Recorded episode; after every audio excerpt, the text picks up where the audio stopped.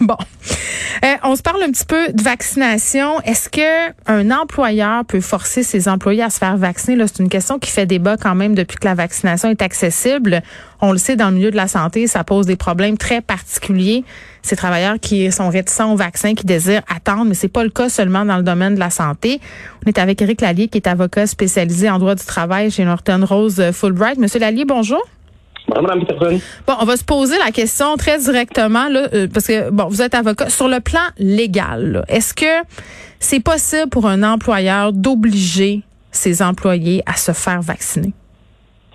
La réponse simple et courte, ce serait non.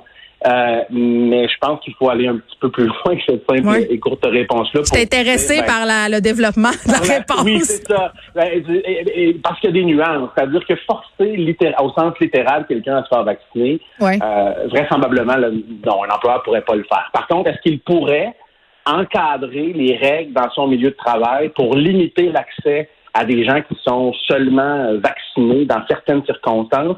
Là, je pense que oui.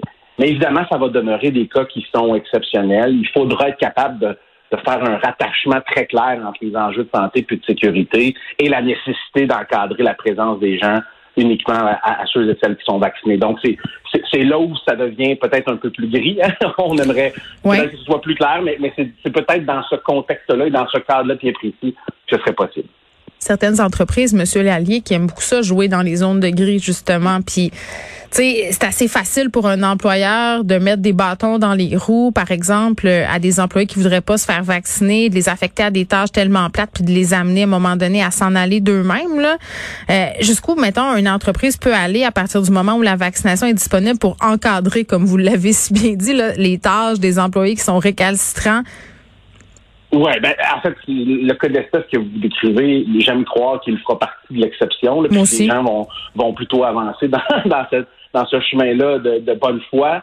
Moi, ce que je dis toujours, c'est un, peu la, la, la, la, base de ma réflexion, c'est est-ce qu'on est capable de faire un lien direct entre des enjeux de santé et de sécurité qui sont clairs, évidents? Mm-hmm. On pense à des gens qui sont exposés au virus, on pense à des gens qui ont fait face à des éclosions importantes dans leur milieu de travail, bon, etc. On peut nommer plusieurs euh, cas de figure. Là. Si on est capable de, de, de, de rattacher ça à, à, à, des à, à ces enjeux-là, à la vaccination, ben là, ce sera certainement un, outil. On le voit dans le milieu de la santé. On a créé une petite brèche en demandant à certains employés dans certains milieux de fournir une preuve de vaccination, des mmh. de quoi ils allaient être dépistés obligatoirement. Donc, euh, ben là, c'est un bon exemple. Là, on est directement dans un cas où les gens sont bon euh, font face au virus tous les jours. Alors, c'est probablement euh, le, meilleur de ces exemples-là, mais il y en aura vraisemblablement d'autres. Mais encore une fois, ça va être une question euh, d'analyse des enjeux de santé et de sécurité. Oui, puis en même temps, à un moment donné, euh, si l'entreprise euh, met des bâtons dans les roues ou affecte des employés à certaines tâches, ça devient pas tentant de ne pas se faire vacciner, ça devient presque une obligation déguisée. Mais, mais ceci dit, moi, moi je suis pro-vaccin et j'ai l'intime conviction les gens devraient se faire vacciner. mais je suis intimement convaincue même si je suis pro-vaccin, que d'obliger des gens en général, puis d'obliger des employés à se faire vacciner, c'est pas tellement winner. Je pense pas que c'est comme ça qu'on suscite, si on veut, euh, l'adhésion à la campagne vaccinale. Oui, puis jusqu'à maintenant, moi, je dirais que ce que je vois beaucoup chez les entreprises et les employeurs, c'est plutôt une, forte campagne de soutien, oui. euh, puis d'encouragement à la vaccination. On voit, on a vu des mesures là de toutes sortes dans plein milieux de travail je, je, le dis, en tout cas, moi, j'ai jamais vu là, le milieu des affaires puis le milieu des employeurs se mobiliser autant euh, derrière une seule et même entre guillemets cause. Là. Et, je pense que les entreprises sont vraiment dans plutôt l'accompagnement euh, et, l'alignement avec les, les, orientations qui sont émises par la santé publique plutôt que la coercition. Puis ça, là-dessus, je pense aussi que c'est la bonne approche. À tout le moins, à ce moment-ci, alors qu'on voit que le gouvernement lui-même a plutôt misé sur mm. cette approche-là. Euh, plutôt que de rendre tout ça obligatoire. Mais oui, tu présentes ça comme un avantage, euh, puis c'est assez pavlovien. Là. Tu présentes les avantages qui sont liés à un geste X, puis les gens euh, sont plus enclins à y aller que si tu les obliges, puis si tu dis, ben si tu le fais pas, je vais te donner une amende. Le cerveau humain est bizarrement fait, il fait comme ça. Bon. euh, moi, il y, a une affaire qui me chicotait. Je me dis, OK, tu admettons, on, respecte la volonté de chacun parce que c'est comme ça, hein, la vie au Canada, et, on, remercie, euh, je sais pas qui de vivre ici, mais on est chanceux, on est en démocratie, puis on n'est pas dans un, un, gouvernement totalitaire. Il y a des gens qui vont décider de pas se faire vacciner. Moi, comme, comme employé dans une entreprise, ça me tente pas de côtoyer des employés qui sont pas vaccinés puis de m'exposer à ça. Euh, ça aussi, ça va poser des problèmes.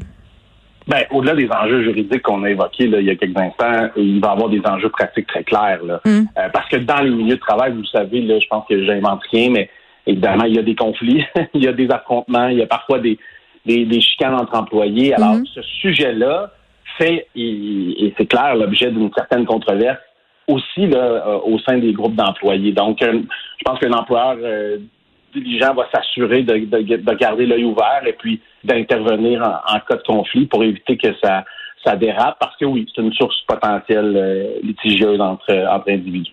Il y a des gens aussi qui ont peur que si euh, la vaccination, deux doses, je parle, là, est, accessible à tous en entreprise, certains employeurs vont laisser tomber les mesures sanitaires. Puis le gouvernement nous dit, même si on est vacciné, en attendant tout ça dans l'intervalle, il faut continuer. Puis on sait que pour certaines entreprises, c'est très, très cher. C'est onéreux de maintenir ces mesures-là. Ça aussi, ça fait partie des craintes de certains employés qui disent, oh, attendez un peu là, avant de rusher la vaccination.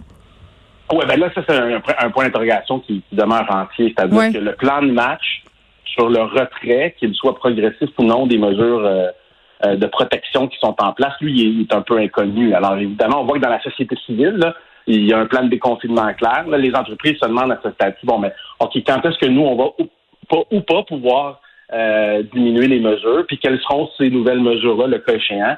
Je vous dirais que ça demeure un casse-tête pour le moment, mais j'ai bon espoir que les choses vont se préciser dans les, dans les prochaines semaines, sinon les prochains mois. Bon, euh, il y a une étude qui est sortie récemment qui fait un lien entre la spiritualité et les croyances religieuses, autrement dit, l'adhésion au vaccin. Est-ce qu'un employé peut refuser de se faire vacciner pour des raisons religieuses?